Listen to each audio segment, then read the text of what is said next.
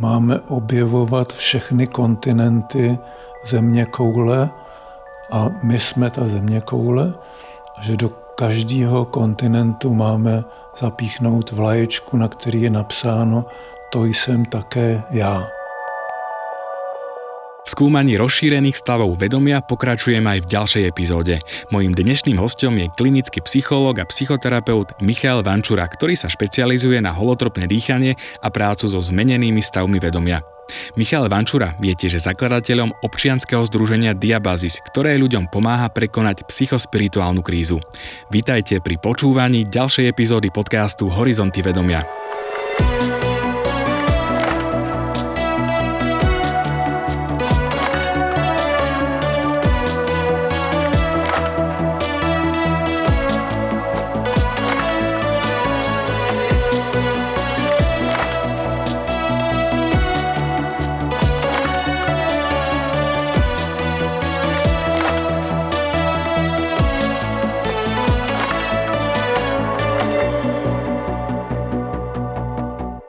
Túto epizódu vám prináša online magazín spiritualplanet.cz. Portál ponúka skvelé články z oblasti spirituality, osobného rozvoja, ekológie a zdravého životného štýlu. Prečítať si môžete napríklad rozhovor s hudobníkom Maokom, komikom Jižím Charvatom či interviu so zakladateľom prvej bezobalovej roznášky jedla Jižím Vosinke. Klikajte na spiritualplanet.cz. A teraz poďme naspäť k dnešnej epizóde.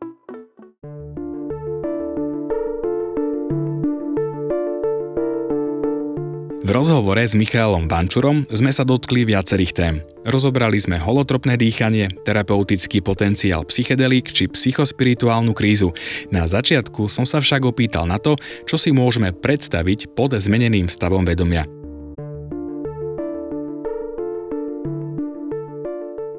Tak já mluvím o rozšířeném stavu vědomí, protože když se řekne změněný stav vědomí, tak pro hodně lidí je to očekávání, že se něco změní skokem. A proto je lepší je připravit na to, že to může být velmi pozvolný nárůst něčeho, co má každý tak trošku jinak.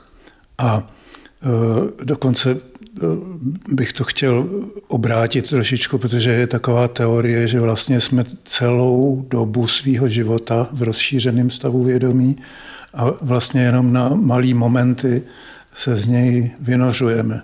Takže eh, já to beru takhle jako hodně ze široka, že často lidi jsou v rozšířeném stavu vědomí při holotropním dýchání, ale nevědí o tom. A záleží na tom, do jaké míry mají v sobě eh, jakousi otevřenost, hypnabilitu, sugestibilitu, susceptibilitu, vnímat to, že něco se změnilo. Pro některé lidi, když jim řeknu, že tady přede mnou roste růže, tak je to normální, oni ji tam vidějí. A pro některé lidi je to blbost. A to je to, co někdy musím eh, lidem po dechání vysvětlovat, teď vy jste ale byli v rozšířeném stavu vědomí, akorát, že si to neuvědomujete, protože nedokážete číst to, co eh, se vám tam dělo. Taky to souvisí s tím, že jsme hodně vizuálně orientovaná kultura a že lidi nejsou zvyklí vnímat kinestetickou část toho spektra vnímání, kinestetický modus, to znamená emoce, tělo. A proto oni čekají, že když se řekne rozšířený stav vědomí, takže tam budou obrazy. A když tam nejsou, tak jsou trošičku zklamaný, že špatně dechali.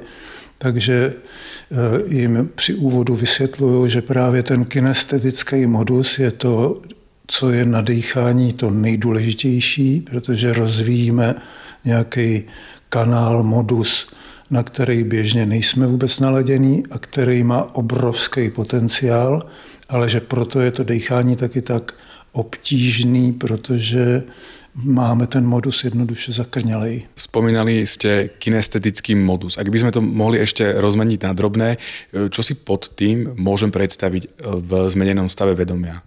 Hodně lidí, když se jich zeptám třeba, jak v těle prožíváte emoce, tak řeknou, jak v těle. Emoce jsou přece v hlavě. Takže kinestetický modus, jeden z jeho popisů je to, že máme v sobě nějaký eh, prostor, ve kterým dokážu rozpoznat a pojmenovat. Třeba metoda mindfulness je v tomhle velmi dobrým přirovnáním. Dokážu pojmenovat a eh, rozpoznat, kde ty emoce v těle mám. A holotropní dechání je bezvadný způsob, jak eh, se učím rozpoznávat a pomáhá mi práce s tělem, kterou eh, s lidma předem kontraktujeme a která jim pomáhá se v těle dostat do těch míst, kde se něco děje a to něco, co se tam děje, tak to je eh, spojovaný s tím, čemu říkáme implicitní paměť, to znamená paměť těla.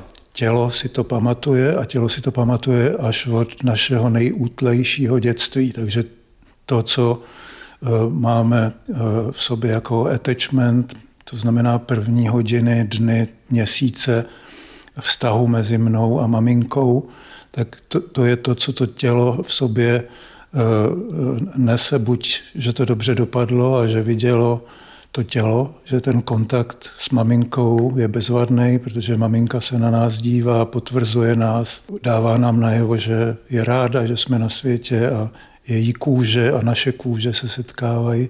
Takže to je to, co v sobě buď máme dobře zakódovaný, anebo to máme spojený s nějakým eh, zamrznutím, protože maminka nebyla přítomná, nebo rodiče se hádali a my jsme museli nastražit všechnu svoji pozornost někam navenek, aby eh, jsme se pořád nějak orientovali anténama ven a měli jsme strach, protože se něco děje bouřlivého.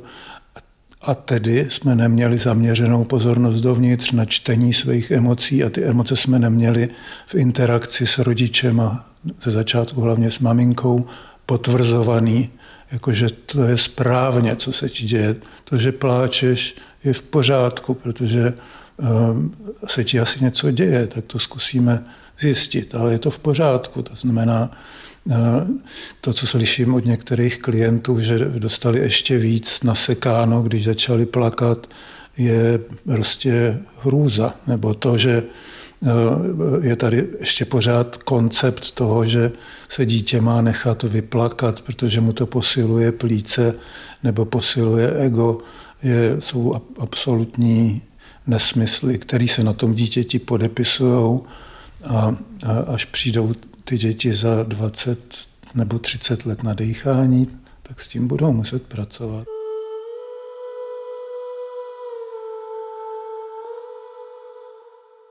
Ako sa táto situácia, kterou jste popísali, může prejavit v dospělom eh, životě člověka? No, když mluvím o tom dýchání, tak je to to, že je to zapsaný v těle, ale eh, nejvýraznější je eh, to, že ty lidi nemají přístup ke svým emocím, nerozumějí jim, nemůžou je dobře pojmenovat a eh, jejich tělo reaguje velmi často psychosomaticky, protože nejsou v harmonii s energií, s plynutím Eh, toho, co v těle má plynout. Takže eh, asi psychosomatické poruchy jsou nejčastější emoční poruchy, vztahové poruchy. Dá se říct, jako, že eh, základ všech poruch je velmi často právě v tomhle úplném centru toho začátku našeho života. To je to, o čem mluvíme jako o attachmentu, který je něčím, co když se neděje do určitého věku, poměrně eh, nízkého, to znamená v řádu měsíců, říká se do sedmi měsíců, tak je to porucha, která je nevratná.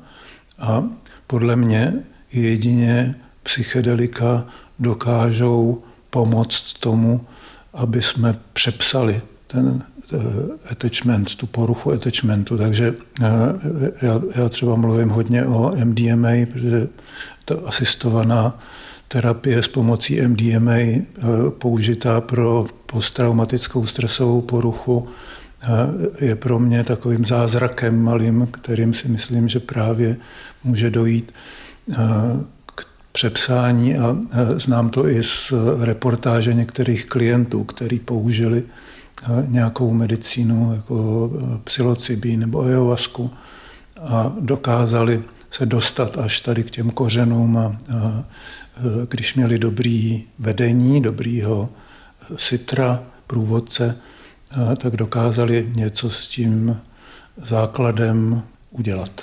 No, teraz ste spomenuli psychedelika v súvislosti práve s tým, ak ten attachment neprebehol idylicky tak, ako by mal prebehnúť, ale s týmto dokáže pomôcť, predpokladám, aj holotropné dýchanie. No, ano, ale psychedelika to dokážou intenzivněji, protože skrze ně se člověk dostane rychleji, efektivněji k těm úplným základům. Skrze holotropní dýchání, to jde taky, a děláme speciální kontrakty s lidma, když víme o té poruše a já, já ji vždycky při uh, úvodu do holotropního dýchání zkoumám, jak to měli lidi s attachmentem. Problém je, že většina lidí moc neví, protože se na to nepamatuje a dá se to potom odvodit jenom z toho, jak se chovali jejich rodiče k ním a vůči sobě až v době, kdy si to pamatujou, to znamená někdy od tří let. A to je na attachment už uh, možný jenom uh, zkusit dohlédnout, jak to asi vypadalo tam úplně na začátku. Ale uh, jako udělat s nimi takový speciální kontrakt, ve kterým ta práce s tělem je Eh, úplně jako zásadním prostředkem pro to se těm nejzasším fázím života dostat, je prostě to, to s čím hodně pracujeme.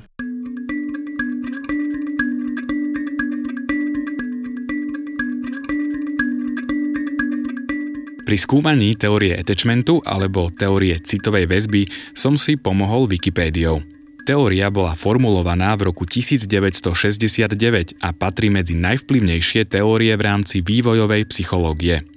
Medzi známe patria pokusy amerického psychológa Harryho Harlova. Experimenty zahrňali štúdium opíc, ktoré boli vychovávané dvoma druhmi opičích matiek. Obe boli atrapy vytvorené z drôtov. Jedna z nich bola pokrytá príjemnou tkaninou, bežne používanou na výrobu uterákov froté kdežto druhá atrapa bola vytvorená iba z drôtov. Drôtená matka však v sebe mala zabudovanú fľašu mlieka, čiže plnila funkciu dojčenia. Hoci froté matka nedojčila, malé opice trávili väčšinu času u nej. Ďalšia fáza experimentu spočívala v zastrašovaní opíc v klietke – Vždy, keď bolo mláďa opice vystrašené, utekalo k froté matke a objalo ju na miesto matky, ktorá mu poskytovala jedlo. Podobne vo chvíli, keď bol do klietky vložený neznámy predmet, mláďatá zostali najskôr pritlačené k froté matke a až potom sa odvážili predmet preskúmať. Opice, ktoré boli zatvorené do miestnosti bez svojej froté matky, sa správali iným spôsobom. Skameneli strachom, začali nariekať, čupli si alebo si začali cmúľať palec. Iné začali nariekať a behať od objektu k objektu, hľadajúc svoje froté matky. Prítomnosť drôtenej matky v neznámej miestnosti nepredstavovala žiadnu zmenu. Opice boli rovnako nešťastné aj vtedy.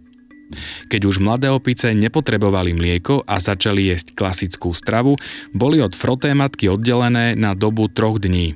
Po vrátení k svojim frotématkám sa už od nich nechceli oddeliť a ako náhle im bol do klietky vložený neznámy objekt, zostali pritlačené k matkám, namiesto toho, aby objekt preskúmali, ako to robili pred trojdňovým odlúčením. Harlow z toho usúdil, že potreba bezpečia bola dôležitejšia ako potreba seba rozvoja.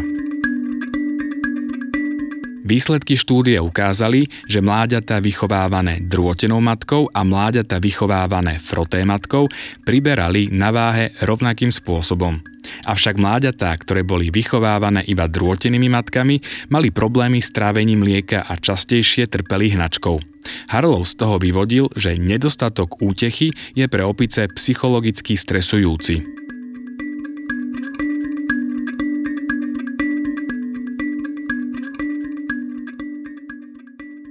Takže otázka je, jak je ta porucha attachmentu, to znamená základní vztah mezi dítětem a matkou, možno vysledovat v dospělosti. A první, co asi eh, je na snadě, je, že se to nějak objevuje eh, v poruchách vztahů. Pravidlo je, že to, co jsme nedostali tehdy na začátku, to znamená v tom úplně útlém dětství, to znamená naplněnou jednu z vývojových potřeb, tak eh, se snažíme hledat v dospělosti a první, co se naskytne, jsou partneři nebo partnerky. Takže tam je eh, často ten vzorec, že očekáváme od těch partnerů svých, že naplnějí tu potřebu, ale to bohužel, nebo nevím jestli bohužel, ale prostě to není možný. Takže eh, to jsou lidi, kteří hledají, hledají a vystřídají mnoho partnerů a nedaří se jim to. Takže je to jedna možnost. Druhá možnost jsou všechny možné závislosti, protože závislosti na různých eh, látkách, na alkoholu, eh, na hracích automatech, tak všechny dávají k dispozici eh, nějakou možnost uspokojit nějakou vnitřní prázdnotu, že ty lidi vlastně jako nemají harmonický přístup ke svým emocím, to znamená, mají v sobě nějaký pocit prázdnoty, nemají ten prostor vevnitř zaplněný a hledají to zaplnění v nějakých vnějších podnětech. Takže to, tohle to jsou další možnosti. Dá se říct, že závislosti jsou vlastně vždycky nějakým způsobem napojený na Eh, attachment a na to, co jsme nedostali v dětství. Eh, to znamená základní vývojové potřeby. Že, že, že to je vlastně jako bažení po tom zaplnění prázdnoty. Eh, někdy je to bažení po nějakým mystickým zážitku, spirituální cestě a psychedelika například nabízejí takovou výhybku, který říkáme psychedelický bypass nebo spirituální bypass, který vlastně je jakousi jako objížďkou, kdy my se jakousi neúplně správnou cestou dostáváme k spiritualitě, mystickým zážitkům, který ale vlastně eh, poskytují eh, jenom jako náhražku za to, aby jsme eh, pracovali se svým egem, s tím, co nám to ego přináší zdravýho. Takže hodně lidí, kteří přicházelo jeden čas do diabázis, byli lidi, kteří se pokoušeli zabít svoje ego, což si našli v příručkách, který napsali autoři, kteří 20 let meditovali v ašrámu a pro ty lidi to nebylo úplně správně pochopené, takže se dostali do poměrně významných potíží. Takže spirituální bypass je takový hodně křehký téma, protože se málo kdy daří lidem ten koncept přiblížit tak, aby mohli přejít přes rád překonat ten bypass, ale musí se postupovat velmi, velmi obezřetně.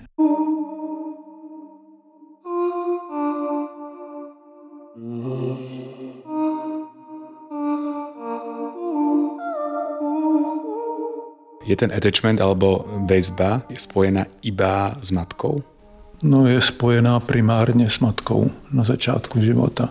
A jako oba dva rodiče jsou samozřejmě důležitý a hlavně jejich vztah je důležitý, to, co dítě vidí v prvních měsících a letech života. A keďže si to nepamätám zväčša, nepamätám si tieto fázy svojho života, ako ja môžem vedieť, že už v tejto fáze svojho života som mal problém.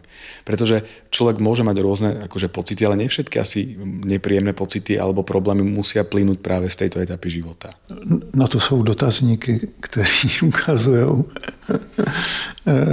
jak se problém s attachmentem dá Eh, diagnostikovat v dospělosti, že, že se jako rozpozná, že tam je tahle ta porucha attachmentu. V dětský e, psychiatrii e, je, je, je to něco, co je diagnostikovaný, ale s čím se tak úplně moc nepracuje, protože s tím pracují jenom jako speciální pracoviště, jako třeba Natama, která učí náhradní táta a máma Eh, která učí eh, pěstouny, eh, aby dokázali rozpoznat tu poruchu a dokázali s ní správným způsobem reparativně nakládat. Ako to vyzerá, tento, takýto dotazník? Ten dotazník má mnoho otázek, které se zejména orientují na to, jak se ke mně chovali rodiče, jak se k sobě chovali rodiče, a jsou tam otázky typu, jako když eh, jste eh, byl jako dítě smutný, za kým z rodičů jste šel, pokud jste šel za rodičem. Eh, když se vám něco stalo, rozbil jste si koleno, tak za kým z rodičů jste šel, co jste rozpoznával schování rodičů vůči sobě, jakou emoci si nejvíc projevovali, jaký bylo dotekové chování, jak často se vás ptali, jak se máte, zajímali se o to, co vám přináší život. jo, tak prostě takové otázky, které se pokoušejí mapovat to období, kdy už se na to pamatujeme. Ale před to období se dostáváme vlastně jenom v těch hlubokých rozšířených stavech vědomí, kde se najednou jako projevějí ty eh, chybějící články eh, v dotekovém chování, v emočním chování. A kdy ten člověk, aniž by si to uvědomoval, tak vlastně hledá přiměřený protitvar tomu tvaru, který jsou ty jeho emoce nebo ty fyzický projevy jeho těla. To, to je, tomu říkáme tvar a to tělo hledá protitvar. A ta práce s tělem dává vlastně jako tu správnou odpověď, i když je to o 20 let později, tak, tak to, je, to je ta reparace, o který jsem mluvil, přepis attachmentu. Čo znamená, že tělo hledá protitvar? Ako si to mám představit?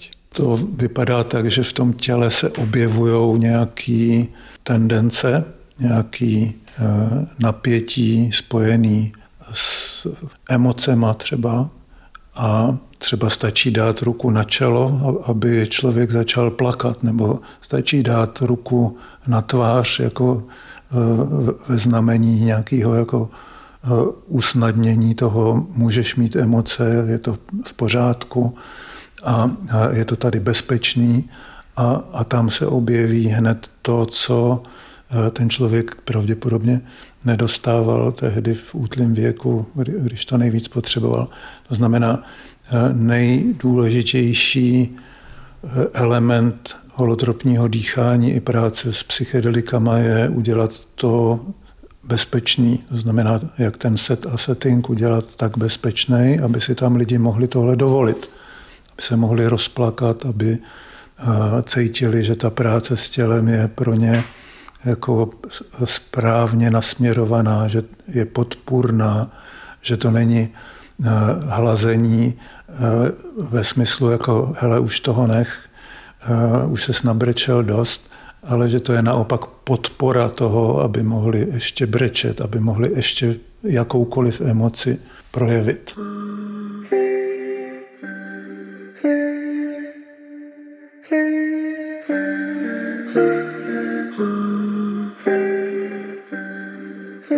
Keď si zoberiem príklad e, z toho dýchania, človek napadne mu napríklad, že teraz by som chcel plakať, ale naskočí mu vnútorný hlas nejaký, že je to trápne teraz plakať a proste mu to úplne zablokuje plač. Alebo uh, si povie, chcel by som teraz kričať a vyjadriť krikom nejakú emóciu, ale opäť naskočí vnútorný hlas, že je to trápne kričať a zablokuje mu to ten proces. Čo by ste tomu človeku poradili? Tak při dechání se moc neradí leda, když někdo zvedne ruku a chce se zeptat, ale co je eh, důležité, je, že eh, všechny tyhle ty instrukce dostávají lidi při úvodu a eh, když se jim to nepodaří na prvním dechání, tak o tom mluví na závěr při sharingu a máme tendenci jim říct, jako příště to můžeš zkusit. A ten proces trvá dvě a půl až tři hodiny, takže my ke každému člověku přijdeme a děláme nějakou práci s tělem a při té práci se velmi pravděpodobně něco takového začne projevovat. Součástí instrukce při tom úvodu je, že všem lidem říkám, že si mají všimnout toho, když se v nich objeví nějaký kritický hlas, jako to, co jste říkal, třeba je to trapný, nebudu teď, nemůžu křičet. A e, já jim říkám, zkuste si představit ještě jiný hlas, který vidí ten kritický hlas ve vás a e, může se na něj dívat a říkat si, aha, už je to tady zase, to přece znám ze svého života a tím ho pokud možno diskvalifikovat a prostě experimentovat s tím, aha, tady je to bezpečný. Ehm, Michal říkal, kritický hlas dejte co nejvíc stranou, myšlení dejte co nejvíc stranou, poslech, poslouchej to, co se v tobě objevuje jako tendence. Takže ehm, dechání je experiment a ten experiment trvá hodinu, dvě, tři a ten člověk si může hledat svoji cestu a, a my ho v tom podporujeme, povzbuzujeme. Odkiaľ sa tieto hlasy berú? Tieto kritické hlasy, že človek autenticky chce niečo vyjadriť, ale naskočí hlas, toto je trapné, toto nerob, budeš vyzerať blbo. No, naše kultura, naši rodiče, naši učitelé v tom dělají hodně velkou nezáslužnou práci. Takže je, je to jako zvnitřnění toho, co jednoduše eh, se nám snaží eh, rodiče podvrhnout jako výchova. Takže všichni v sobě máme nějaký kritický hlasy, všichni v sobě máme něco jako takovou pseudokontrolu, která je eh, bohužel něčím, čeho se všichni těžko zbavujeme. A dýchání je jedna z metod. Mindfulness je další z velmi dobrých metod. Meditace může být velmi dobrá. Práce s tělem jiného typu než holotropní dýchání může být velmi dobrá metoda.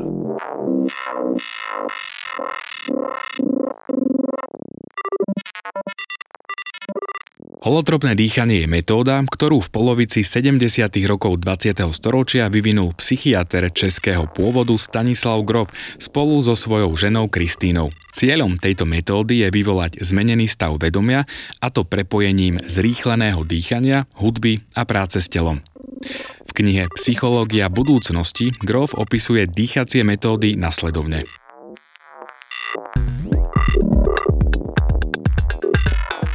Už po storočia je známe, že hlboké stavy vedomia je možné vyvolať technikami, ktoré sú založené na dýchaní.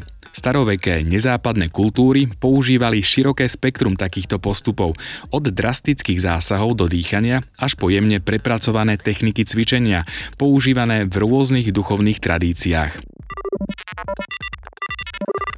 Napríklad pôvodná forma krstu tak, ako ju praktikovali v kresťanskej sekte esejských, spočívala v násilnom ponorení zasvetenca pod vodu, kde bol držaný dlhšiu dobu, čo vyústilo v silný zážitok smrti a znovu zrodenia. U iných skupín boli zasvetenci privedení na pokraj smrti vdychovaním dymu či škrtením.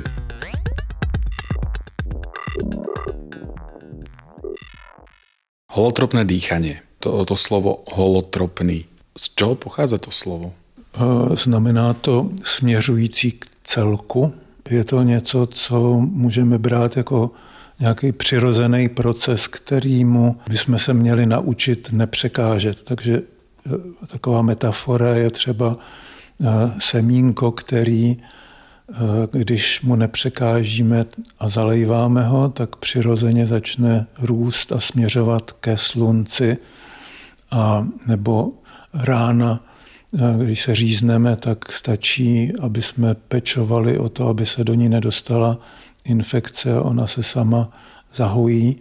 Takže je to to, že v sobě eh, začínáme nacházet nějaké eh, místa, eh, na který jsme ve vývoji zapomněli nebo jsme nedostali příležitost k tomu, aby jsme je mohli vyvíjet nebo nám byli dokonce zakazovaný, jako ne, kluci nebrečej.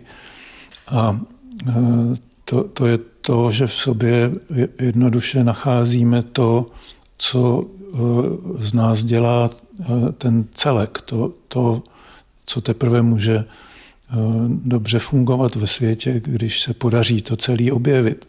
Takže jeden z mých učitelů, Albert Peso, říkal, že máme objevovat všechny kontinenty země koule a my jsme ta země koule a že do každého kontinentu máme zapíchnout vlaječku, na který je napsáno to jsem také já. Takže uvědomování si toho, do kterých kontinentů se mi moc nechce, je to objevování nějakých těch stínů nebo částí, které máme v sobě zakrnělý, zakázaný a všechny práce s rozšířeným stavem vědomí vlastně směřují k tomu hledat ten, ten celek.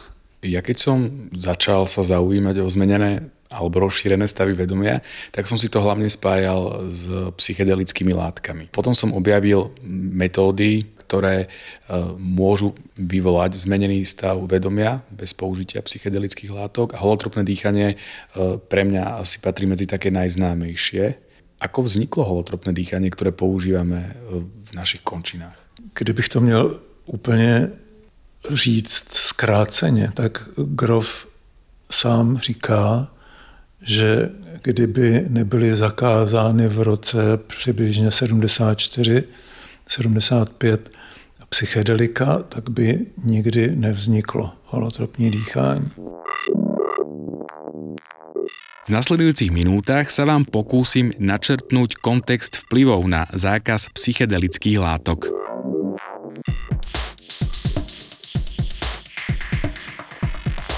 Úvode knihy Terapia so substanciami, ktorej autorkou je nemecká psychoterapeutka Fredrike Mekelová Fischerová, opisuje Stanislav Grof moderný vývoj výskumu psychedelík vedomia a súvisiacej legislatívy nasledovne. V roku 1943 vyvolal nečakaný objav psychedelického účinku LSD švajčiarským chemikom Albertom Hoffmanom bezprecedentnú vlnu celosvetového vedeckého záujmu o túto substanciu. Odštartoval tak disciplínu moderného výskumu vedomia. U vedcov skúmajúcich činnosť mozgu stálo LSD na Prahu zlatej éry objavov, ktoré prispeli k vyriešeniu hádanky neuroreceptorov, nervových prenášačov, chemického antagonizmu a úlohy serotonínu v mozgu. Pre psychiatrov sa tak LSD stalo unikátnym prostriedkom k vyvolaniu laboratórneho modelu endogénnych psychóz. Dúfali, že im tieto tzv. experimentálne psychózy pomôžu vyriešiť tajomstvo schizofrénie a prinesú skúmavkové riešenie najväčšieho problému ich oboru – tieto experimentálne psychózy, navodené minimálnym dávkovaním, sa tak široko používali ako nekonvenčný pedagogický nástroj, ktorý tisícom profesionálov umožnil stráviť niekoľko hodín vo svete podobajúcom sa svete ich pacientov. Psychoterapeuti začali verejne hovoriť o unikátnom potenciáli LSD, umožňujúcom prehlbiť a urýchliť psychoterapeutický proces. Rozšírila sa tak aplikovateľnosť psychoterapie aj na kategórie pacientov, ktorým tradičný druh liečby nepomáhal. Predovšetkým na alkoholikov, osoby s ťažkým drogovým návykom, sexuálnych deviantov či recidivistov. Zvláštne významné a prínosné boli štúdie zamerané na znižovanie emocionálneho a telesného utrpenia pacientov v terminálnom štádiu choroby a v odstraňovaní ich strachu zo smrti. Historikom umenia experimenty z LSD poskytovali výnimočnú možnosť na novo preskúmať otázky psychológie a psychopatológie umeleckej tvorby, obzvlášť v prípade rôznych moderných smerov ako surrealizmus, fantastický realizmus, kubizmus či impresionizmus. Na novo tak mohli posúdiť aj obrazy a sochy rôznych domorodých kultúr. Skutočnosť, že psychedelika sú schopné navodiť duchovný zážitok, vyvolala vášnivé debaty o tzv. instantnom alebo chemickom mysticizme, ktorých jadrom bola autentickosť týchto zážitkov.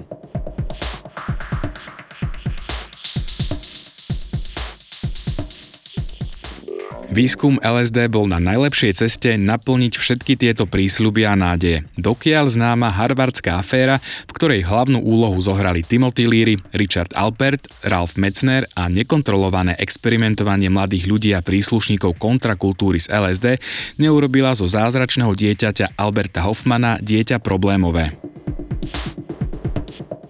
Administratívne a politické sankcie uvedené na psychedelika v 60. rokoch 20. storočia zaúčinkovali iba na vedcov ctiacich zákon.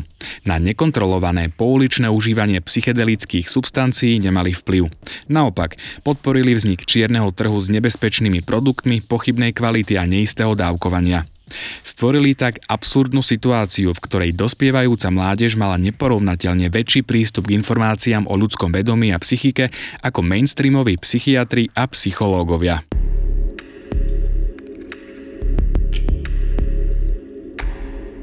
A kto bol Timothy Leary? Bol to americký psychológ, filozof, spisovateľ, býtnik a veľký popularizátor látky LSD. Svojho času išlo o veľmi kontroverznú osobnosť. Do povedomia amerického ľudu vstúpil ako priekopník výskumu psychedelických substancií a propagátor alternatívneho spôsobu života. Jeho heslo zapnúť, naladiť, vypadnúť, anglicky turn on, tune in, drop out, sa stalo motom hnutia hippies v 60. rokoch minulého storočia. Hnutie bolo známe svojim voľnomyšlenkárstvom, sexuálnou revolúciou, experimentovaním s drogami, ale aj propagáciou spontánnosti, slobody, mieru a sebazážitkovej spirituality. Takýto životný štýl a slobodné postoje sa často dostávali do konfliktu s politickou garnitúrou. Timothy Leary sa počas svojho života stal aj profesorom na Harvardskej univerzite, kde spolu s ďalšími kolegami skúmal psychedelické účinky psilocibínu a LSD. Stále populárnejšie psychedelika sa dostávali aj do ulic mimo akademickú a výskumnú pôdu. Renome týchto látok, najmä po viacerých kauzách, ktoré vyplynuli z ich nezodpovedného užívania, stále klesalo. Média ich začali označovať za nebezpečné a psychedelika tak boli zaradené na zoznam zakázaných substancií. Tento zákaz trvá dodnes. Od Timothyho Learyho sa akademická obec neskôr dištancovala a jeho pôsobenie na Harvarde bolo ukončené. V skúmaní psychedelických látok a vedomia však Leary pokračoval aj naďalej.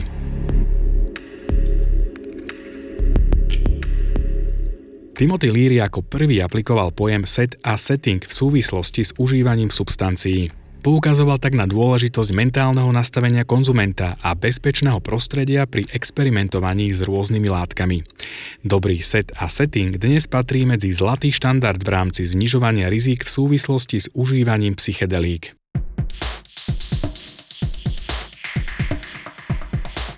Objaviteľ látky LSD Albert Hoffman sa k prípadu doktora Timothyho Learyho vyjadril nasledovne – Doktor Timothy Leary mal mimoriadne veľký vplyv na rozšírenie ilegálnej konzumácie LSD v Spojených štátoch. Na príležitostnej ceste do Mexika v roku 1960 zjedol Leary legendárne posvetné huby, ktoré si kúpil od šamana. Počas intoxikácie sa dostal do mysticko-religióznej extázy, ktorú popisoval ako najhlbší náboženský zážitok vo svojom živote. Od tej doby sa doktor Leary, toho času prednášajúci na Harvardskej univerzite v Cambridge v Massachusetts, začal nanovo venovať výskumu účinku a možnosti využitia psychedelických látok.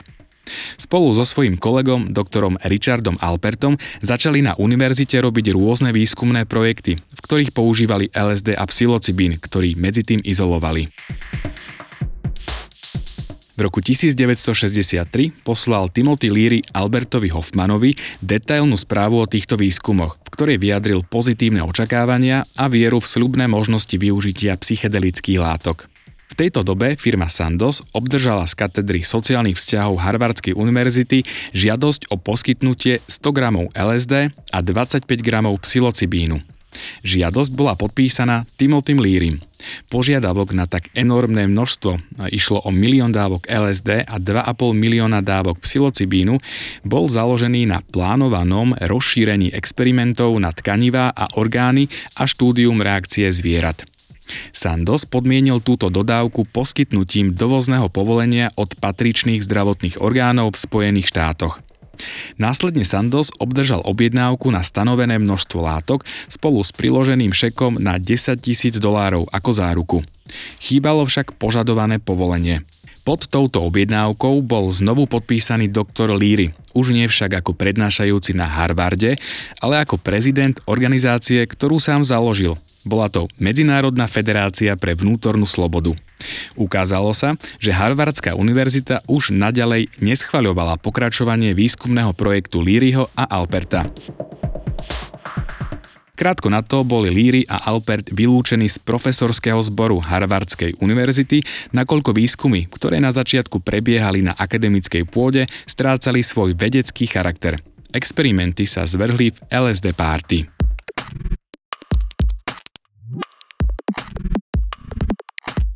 Máte naladený podcast Horizonty vedomia. Psychológ a psychoterapeut Michal Vančura mi dnes odpovedá na otázky týkajúce sa zmenených stavov vedomia a ich terapeutického potenciálu. V ďalšej časti tejto epizódy bude reč aj o špecifických procesoch v holotropnom dýchaní.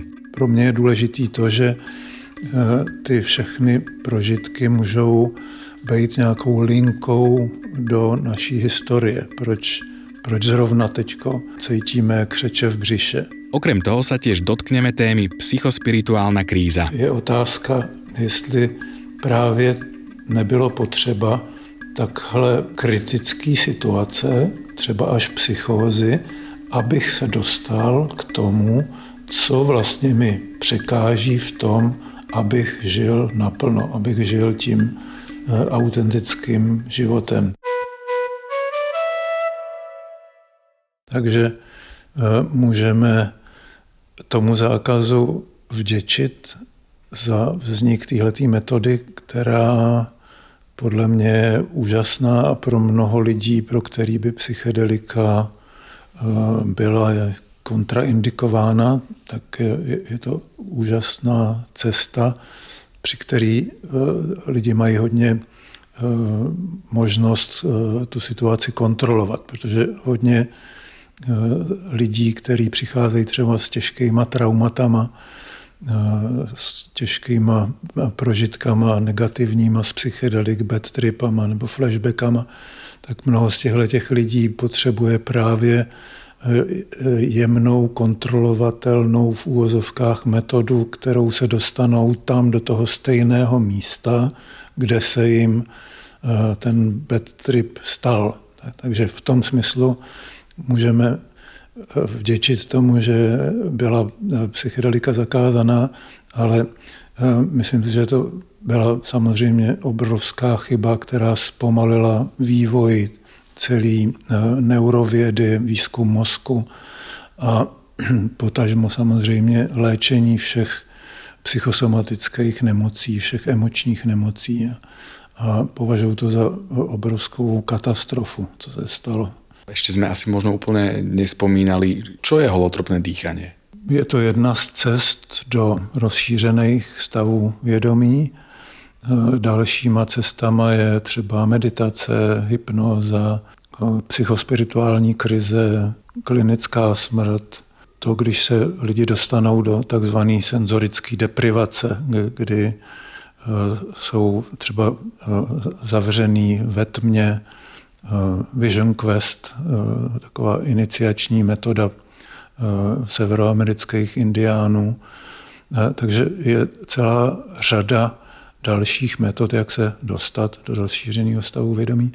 A holotropní dýchání je způsobem, který podle mě má nejlepší set a setting, to znamená způsob, jakým se dá dobrým způsobem vysvětlit a navodit ten stav bezpečí a zdůraznit další elementy, které se u něj objevují. Takže ten základní element je intenzivní a hluboký dýchání a další podstatný element je práce s tělem, která je zajištěná tím, že dáváme lidem možnost, aby kdyby ta práce s tělem byla pro ně nějak nepřiměřená nebo nevhodná v tu danou chvíli, tak můžou říct stop a ta práce se hned zastaví. A další práce je spojená s evokativní hudbou, kterou používáme, která má přibližně takových pět, šest fází, ve kterých hudbu používáme, který by měli co nejvíc kopírovat ten stav, ve kterém se nachází skupina. Takže někdy je těžký udělat si takový průměr toho, kde asi tak bychom měli právě teďko přepnout z nějaký hodně intenzivní dramatický hudby na hudbu, která spíš pomáhá otevřít srdce, přivést do hry emoce a potom další typ hudby, která pomáhá ty emoce zpracovat a další typ hudby, která pomáhá relaxovat, otevřít si prostor toho, jaký emoce se mi objevily a otevřít si ten prostor klidu, síť klidového nastavení se tomu říká, a jak tenhle ten okamžik dobře v sobě zakotvit, jak ho dobře fixovat a postupně se dostat zpátky do, do běžného stavu vědomí a ukotvit si tenhle ten zážitek, který je, je potom, někdy se tomu říká future perspective, to znamená jako mít tu perspektivu toho, že můžu ten zážitek toho rozšíření prostoru vnitřního pro emoce přenést do běžného života a tam potom mít možnost mít v sobě emoce, ale ne, ne mít s každou emocí spojenou krizi.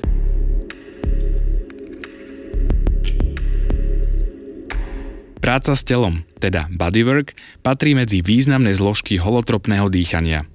Grof spomína, že telesné napätie je možné uvoľniť dvomi rôznymi spôsobmi. Prvý z nich zahrňuje katarziu a abreakciu, teda vybitie zablokovaných telesných energií prostredníctvom trasu, krútenia, dramatických pohybov tela, kašľania, dávenia a zvracania. Blokované emócie sa tak obvykle uvoľnia plačom, výkrikmi, prípadne inými formami hlasového prejavu. Druhý mechanizmus, ktorý pomáha telu uvoľňovať blokovanú emočnú energiu, sa prejavuje v podobe prechodných svalových vzťahov v rôznej dĺžke trvania.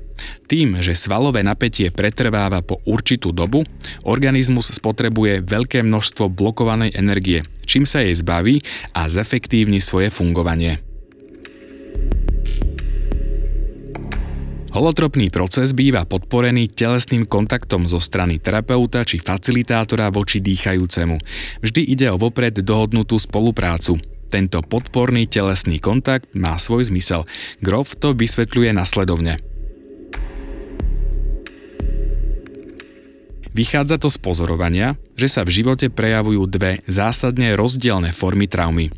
Prvú formu môžeme označiť ako traumu spôsobenú činom, ktorá je dôsledkom vonkajších faktorov majúcich neblahý dopad na ďalší vývoj jedinca. Patrí sem napríklad fyzické či sexuálne zneužívanie. Druhou formou je trauma spôsobená zanedbaním. Napriek tomu, že klasická psychoterapia toto delenie neuznáva, vychádza z úplne opačnej podstaty z nedostatku pozitívnych zážitkov, ktoré majú zásadný význam z hľadiska zdravého citového vývoja jedinca. Novorodenec i staršie dieťa cíti silné, primitívne potreby inštinktívneho uspokojenia a bezpečia, ktoré pediatri a detskí psychiatri nazývajú anaklitické. Patrí sem potreba byť držaný, objímaný, hladený, utešovaný a stať sa stredobodom pozornosti. Pokiaľ tieto potreby nie sú uspokojené, môžu mať závažné dôsledky pre budúcnosť dotyčného človeka. Grof doplňuje, že jediným spôsobom, ako tento druh traumy liečiť, je ponúknuť korektívny zážitok v podobe podporného telesného kontaktu poskytovaného v holotropnom stave vedomia.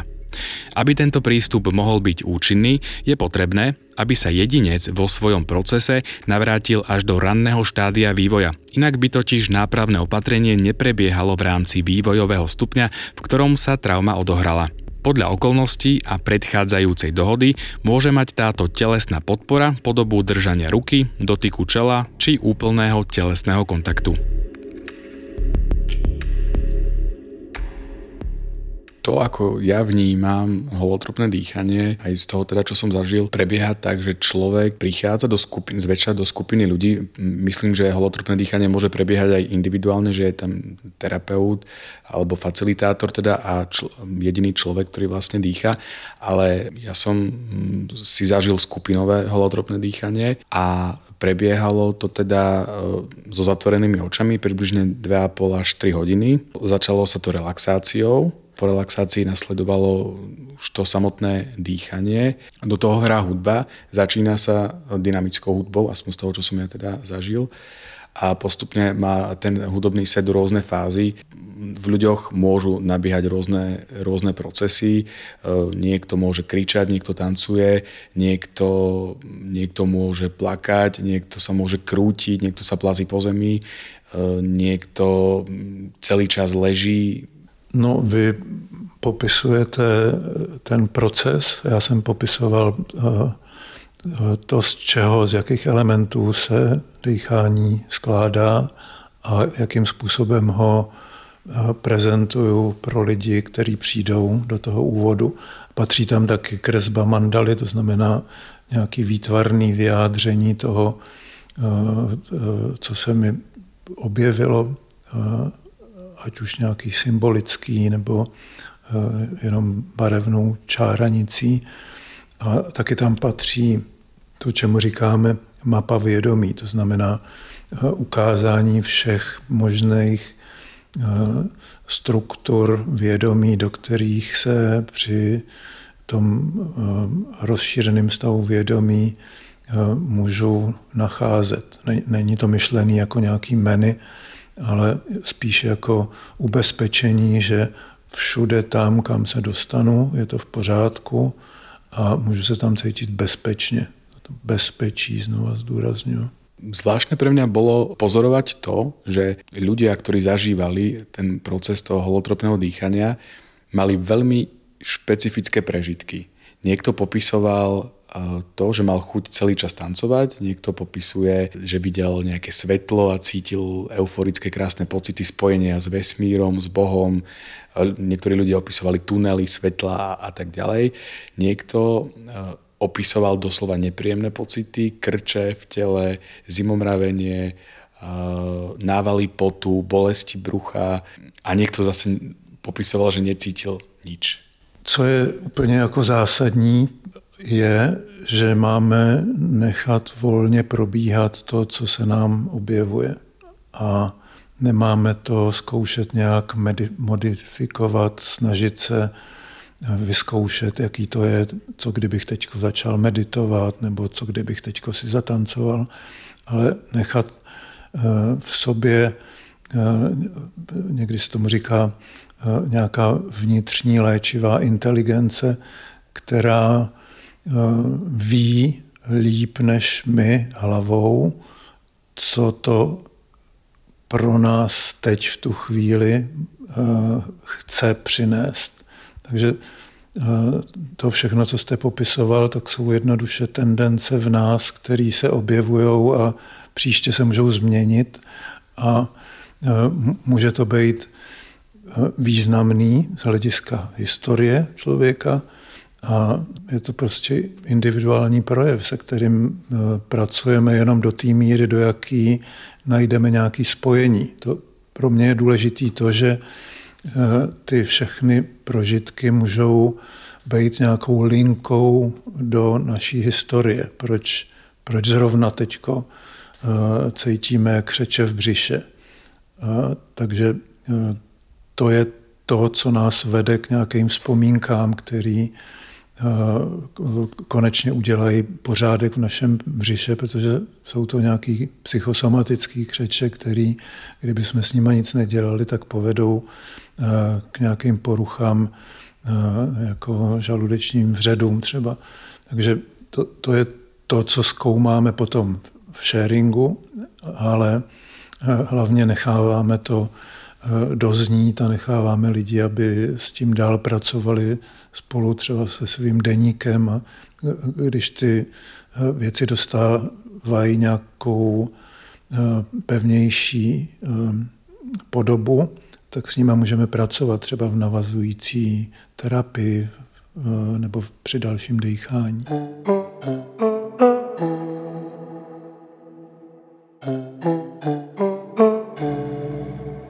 Začiatkom leta som sa zúčastnil víkendového holotropného dýchania v Prahe. Tejto osobnej skúsenosti sa chcem v plnej miere venovať v niektorej z ďalších epizód podcastu. Teraz vám však ponúkam krátky úryvok z mojich zvukových denníkov, ktoré som si po dýchaní nahrával. Je 27. jún, 18 minút po polnoci a ja mám za sebou eh, prvé holotropné dýchanie človek má samozrejme zábrany, čo všetko môže povedať, intimné o sebe, čo zažil, čo prežíva, čo ho bolí, čo spracováva v sebe. Nevždy uh, je tá otvorenosť uh, ľahká. Ale potom si hovorím, že o čo má byť tento podcast, ak nie o tom, že človek zdieľa čas svojho života s niekým a neviem úplne s kým, neviem, kto to počúva, ale viem, že nie som jediný, kto zažíva niečo, nejakú bolesť v živote alebo niečo vo svojom živote rieši. A to, má, to mi dáva odvahu to zdieľať, pretože verím, že sa nájde niekto, komu to dodá tiež odvahu. Byť úprimný voči sebe a voči ľuďom a prežívať tak uh, život autentickejšie. A nie je nič lepšie, nič krajšie ako otvorená komunikácia medzi ľuďmi, ktorí vedia, že všetci sme na jednej lodi a všetci chceme byť šťastní, milovaní, chceme milovať. To spája snať každú ľudskú dušu v tom jadre. To, v to verím. A tak potom som začal ako keby myslím, že som sa opäť objal rukami a začal som sa kývať zo strany na stranu, lebo cítil som v tele napätie a smútok a ďalšie rôzne emócie, ktoré som vyjadroval e, alebo nejakým spôsobom vyplavoval pohybom zo strany na stranu. A už som cítil, že som v nejakom svojom v emócii, ktorá prebrala kontrolu, pretože to tak to telo zariadilo. A ja som proti tomu nebojoval. Pokiaľ by som mal sa kývať dve hodiny a cítiť smutok, OK pretože to potrebujem. Tak som to cítil a mm, mal som tam potom rôzne, rôzne mm, pohyby v zmysle, že potom kývaní som mal chuť e, si ľahnúť na zem, nevedel som, kde som presne v tej miestnosti, mal som pocit, že som sa pohol zo svojho miesta ďalej. Vedel som, že je pri mne človek, ktorý ma stráži a je iba pre mňa, takže som sa cítil fakt bezpečne. So zatvorenými očami ľahol som si na zem, a mal som chuť sa skryť opäť do seba, ako keby ako plod v tele matky, tak nejako zovretý. A, a, a tam sa to začalo, tam to bolo zvláštne, lebo sa prepájal pocit uh, toho smútku, aj pocit, pocit um, toho, že um, si hľadám vo svojom živote zmysel ale ešte intenzívnejší bol pocit, že potrebujem dať svetu najavo, že aha, som tu, som tu zraniteľná bytosť, ktorá prišla sem na planetu Zem a kývem proste ľuďom, že som tu a chcem byť prijatý. Chcem byť prijatý. A bezpodmienečne prijatý, neviem, ako by som to nazval. To som cítil.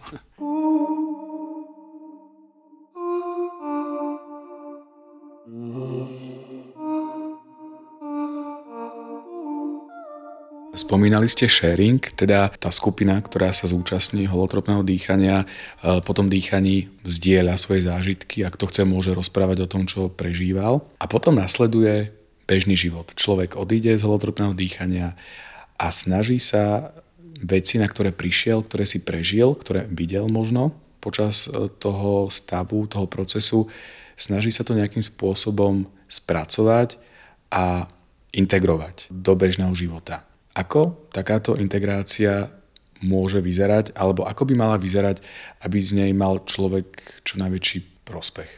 První je to, že ty prožitky mají uh, nějaký význam z hlediska historie a že se to teď najednou začíná uh, zviditelňovat a že ty lidi s tím můžou konečně začít pracovat, protože předtím ta linka chyběla.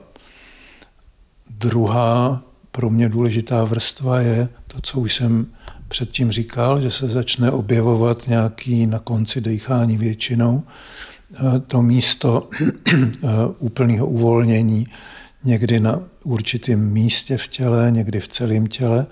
A to je to, co učím lidi, aby co nejvíc kotvili. A přenesli to do běžného života a to vyžaduje velkou disciplínu.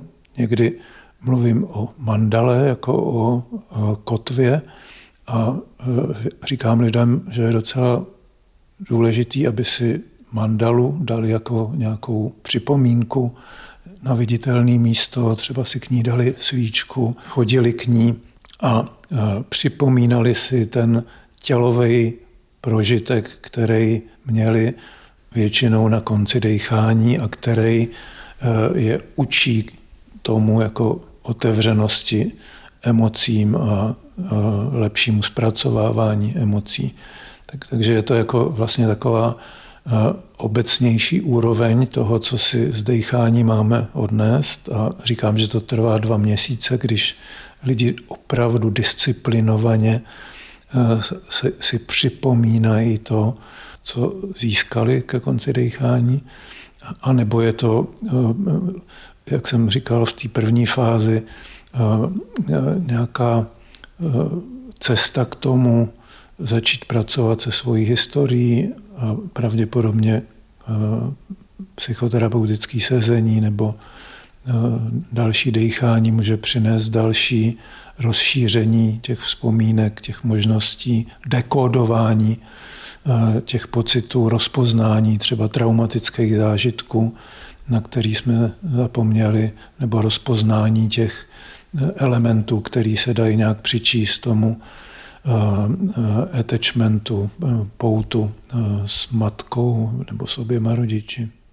Ja sa ešte vrátim aj k psychedelikám, pretože vy ste to vyzdvihli ako jednu z metód možno rýchlejších ako práve holotropné dýchanie, tak som to ja pochopil, keď ste rozprávali práve o MDMA asistovanej psychoterapii. Napriek tomu ešte v našich končinách MDMA asistovaná psychoterapia legálna nie je. Myslím, že iba v experimentálnej fáze sú povolené nejaké experimenty zatiaľ. Ako vnímate to, že, že už sa o tom rozpráva, robia sa výskumy v tejto oblasti a rozpráva sa naozaj aj o tom, že práve látka MDMA môže byť niekedy používaná legálne v psychoterapeutickom procese? Konečně se ukázalo, jaký je MDMA zázrak. Takže v Americe je to jmenovaný jako breakthrough therapy, protože tolik veteránů z Větnamu, z Afganistánu, z Iráku spáchalo sebevraždu, že je jich mnohem víc než těch, kteří tam zahynuli. A nenašla se žádná metoda. Při výcviku nám ukazovali seznam léků, který dostával voják, který byl v Afghánistánu a žádný z těch léků mu nepřinesl žádnou velkou úlevu na žádnou delší dobu. Takže ten problém sebevražd, problém s alkoholem, opiátama, přinesl prostě tu možnost, že se konečně MDMA dostalo do výzkumu, který eh, se přenesl i sem a začínáme tady pracovat s lidmi, kteří eh, jsou eh, těžce traumatizovaný a je to výzkum, takže ty kritéria jsou bohužel velmi úzká, takže narážíme na takový trošku etický problém, že Eh, se k nám dostává spoustu lidí, kteří by tu léčbu potřebovali, protože mají těžký trauma za sebou, ale my je nemůžeme vzít, protože eh, mají eh, některé kontraindikace, ty symptomy nejsou dostatečně vyjádřený, anebo jsou moc vyjádřený, takže projde doopravdy jenom málo kdo.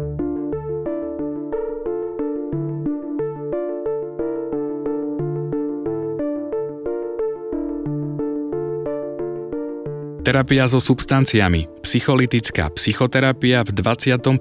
storočí. To je názov knihy nemeckej psychoterapeutky Fredrike Mekelovej Fischerovej, v ktorej opisuje využitie psychedelík v terapeutickom kontexte.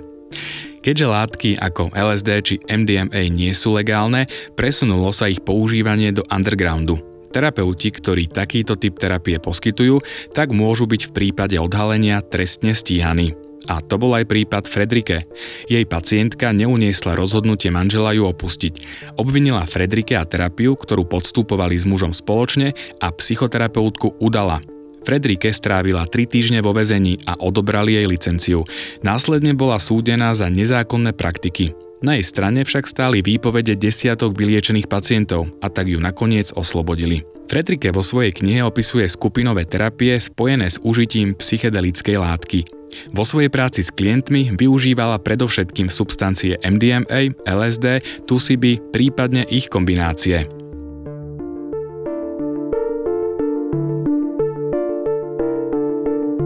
Ku svojim prvým skúsenostiam s psychoaktívnymi substanciami som sa dostala v roku 1992. Po sedení psychotropného dýchania v USA mi jeden účastník dal dve malé modré pilulky. V každej bolo 125 mg MDMA. Užila som ich spoločne s mojim priateľom Konrádom po návrate domov. Prvá skúsenosť bola pre nás zásadná. Zmocňuje sa ma vlna, nesie ma na svojom hrebení a potom sa prepadám do hlbiny. Končím vyplavená na bielej pláži. Vidím samu seba zvonku, ale zároveň sa nachádzam vo svojom tele. A naplňuje ma doposiaľ nepocítená istota. Musím akceptovať samu seba. Pozerám sa okolo seba. Otec leží v rohu bielej, vykachličkovanej toalety, pokrytý krvou. Nebojím sa. Je to úplne jasné. Presne tak to bolo. Bol zavraždený, ale povedali mi, že to bola samovražda. Teraz to už viem nad akúkoľvek pochybnosť. Toto je moja cesta.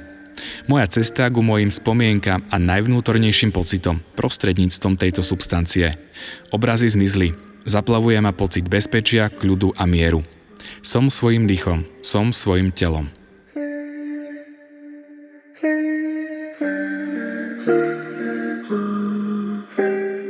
Nevedela som ani to, že vôbec mám nejaké spomienky na svojho otca – Nemala som vo svojom vnútri žiadny obraz. Ako vyzeral, na akých miestach sme spolu boli, nič.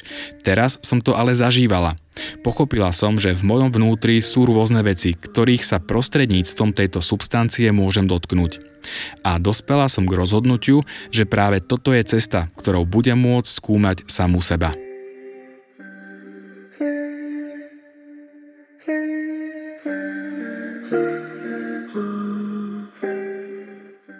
A ta léčba je úspěšná proto, protože eh, MDMA jako eh, chemická substance eh, míří na vertikální vývojovou osu mozku, to znamená, jako, že podporuje utišení toho strachového reflexu, který se nám rozvine buď při tom, když máme poruchy attachmentu nebo rodiče v dětství se hádali nebo prali a my jsme museli naše amygdala musela svoji pozornost upřít ven, ten strach tam jednoduše přetrvával a nevyvinula se ta osa k prefrontálnímu kortexu, který by korigoval ten strach. Takže to MDMA vlastně pomáhá podpořit eh, to utišení strachu, aby jsme se mohli na tu traumatickou situaci eh, dívat s větším klidem a s podporou toho eh, nejnovějšího mozku prefrontálního kortexu, který jako dospělej může vidět ty traumatické události, jak v rozsahu nějakého válečního traumatu nebo i traumat, který se staly v našem dětství. Takže to, tohle je základ toho, co vidím jako důležitý právě pro tu asistovanou terapii s MDMA.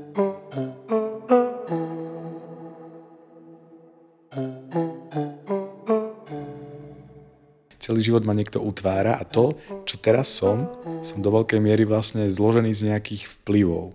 Ale kto potom v skutočnosti som? Možno je to veľmi filozofická otázka, možno je to proste otázka na vesmír alebo neviem na čo, ale naozaj som nad tým rozmýšľal a napadlo mi, že vám túto otázku teraz položím.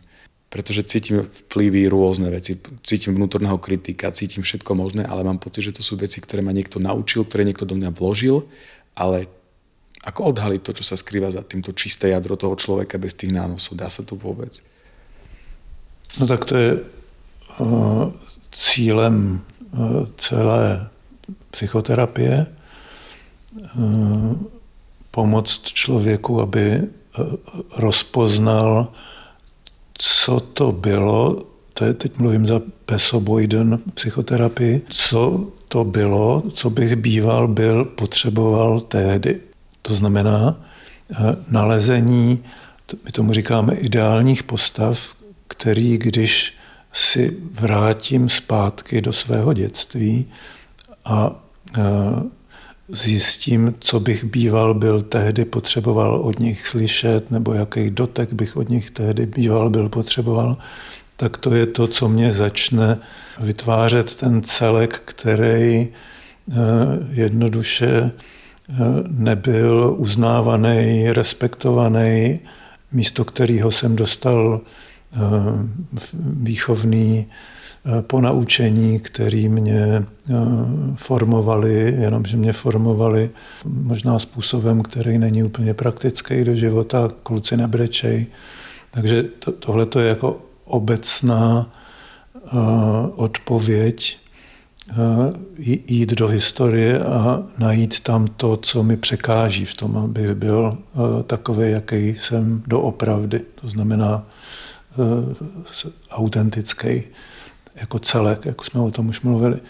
A psychedelika dělají to, že pomáhají tomu, co můžeme vidět jako rigidita mozku, to znamená to, že se v něm uhnízdili nějaký způsoby chování, které můžou být praktický, protože jsou snadno dosažitelný, ale který můžou být velmi nepraktický, když se dostaneme do nějakých situací mezních, třeba do krize, kdy najednou přestanou fungovat.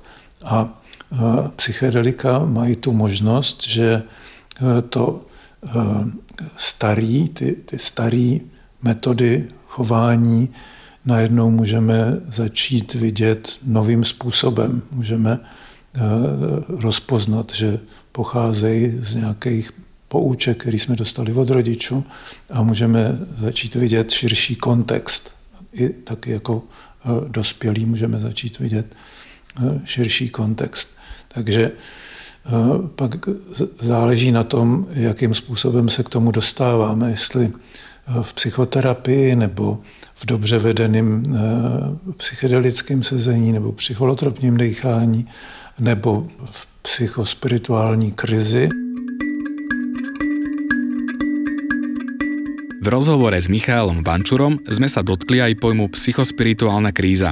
V Česku sa tejto problematike venuje občianske združenie Diabazis. To sústreďuje odborníkov, psychiatrov a psychoterapeutov, ktorí ľuďom pomáhajú prekonať toto náročné obdobie.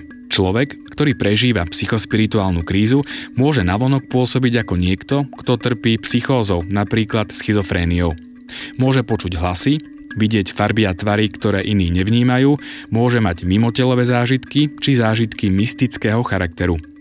Takéto náhle epizódy môžu dovtedy zdravého človeka vystrašiť. Rozdiel medzi psychospirituálnou krízou a vážnou psychózou je ten, že psychospirituálna kríza je dočasná. Po správnej integrácii podporenej psychoterapeutickým procesom môže táto kríza odísť a priniesť tak pozitívnu zmenu do života dotyčného človeka. Naopak, psychóza má často biologický základ a zväčša s ňou ľudia bojujú po celý život. V psychospirituální krizi najednou se nám začnou dít věci, eh, začne se nám otevírat eh, víc vědomí, než na jaký stačí ten náš vnitřní eh, prostor pro emoce. A my máme pocit, jako že jsme se zbláznili, nebo jdeme se hospitalizovat nebo nás hospitalizují, protože děláme divné věci. Takže eh, jsou různý způsoby, jak se dostáváme k tomu být sami sebou. A záleží na tom, eh, s kým se potom potkáme. Jestli se potkáme eh, s nějakým biologicky orientovaným psychiatrem, který nerozpoznává, že jde o psychospirituální krizi, a ta potřebuje e, v bezpečných podmínkách e, proběhnout, e, protože to je něco jako transformační situace a, dá nám nějaký antipsychotika, který celý, celou, celý ten proces, který může být pozitivní a mít dobrou prognózu, tak zastaví.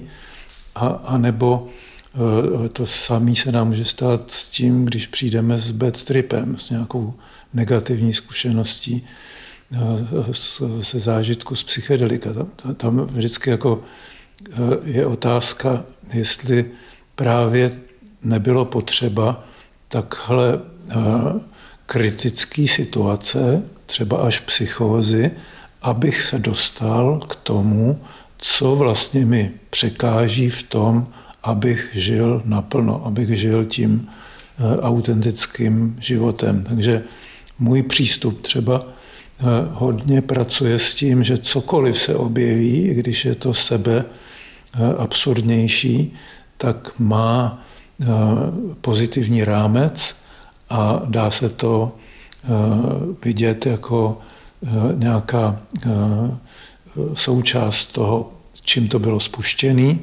a tím pádem i rozpoznat to, eh, jakou to má historii v mém životě. Takže postavit to na eh, těchto těch třech mm, nohách považuji za hodně důležitý. Symptom, spouštěč a historie. A tím se velmi často poměrně rychle ukáže, co, co vlastně to je to, co eh, chybí, abych se stal tím člověkem, který bych eh, mohl být hned od začátku, kdybych měl dobrý attachment, kdyby rodiče se měli rádi, dávali mi najevo, že jsem přesně to, co oni chtěli, když si eh, dělali plán na to eh, počít mě jako svoje dítě. Takže teď to trošičku zlehču, protože takovou zkušenost máme málo kdo ale eh, prostě eh, dovést to vidět v pozitivním kontextu je první krok. Ale jak to potom eh, doopravdy rozplést a ukotvit a převést to do běžného života, to už je ta složitější cesta, bych řekl. To, to je ta integrace psychoterapie a pro někoho je to poměrně jednoduchá cesta a třeba psychospirituální krize e, mu přinese e, pocit vyššího zdraví, protože jí dobře prošel, protože se mu podařilo jí projít do bezpečí, bez léku a dokáže ji přenést do svého běžného života.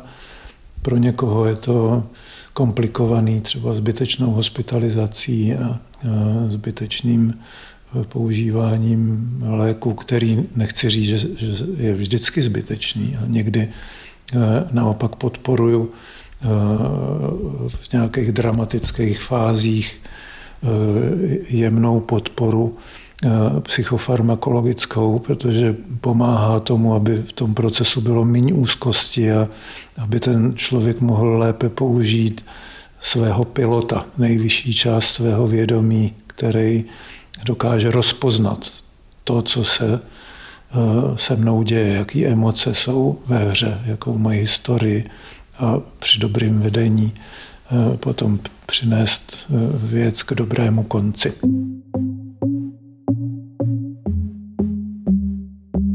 V dobrom konci sme sa práve ocitli. Ďakujem vám za počúvanie a pripomínam Facebook Horizonty vedomia, kde nájdete informácie aj o ďalších epizódach podcastu. Majte pohodové a pokojné dni.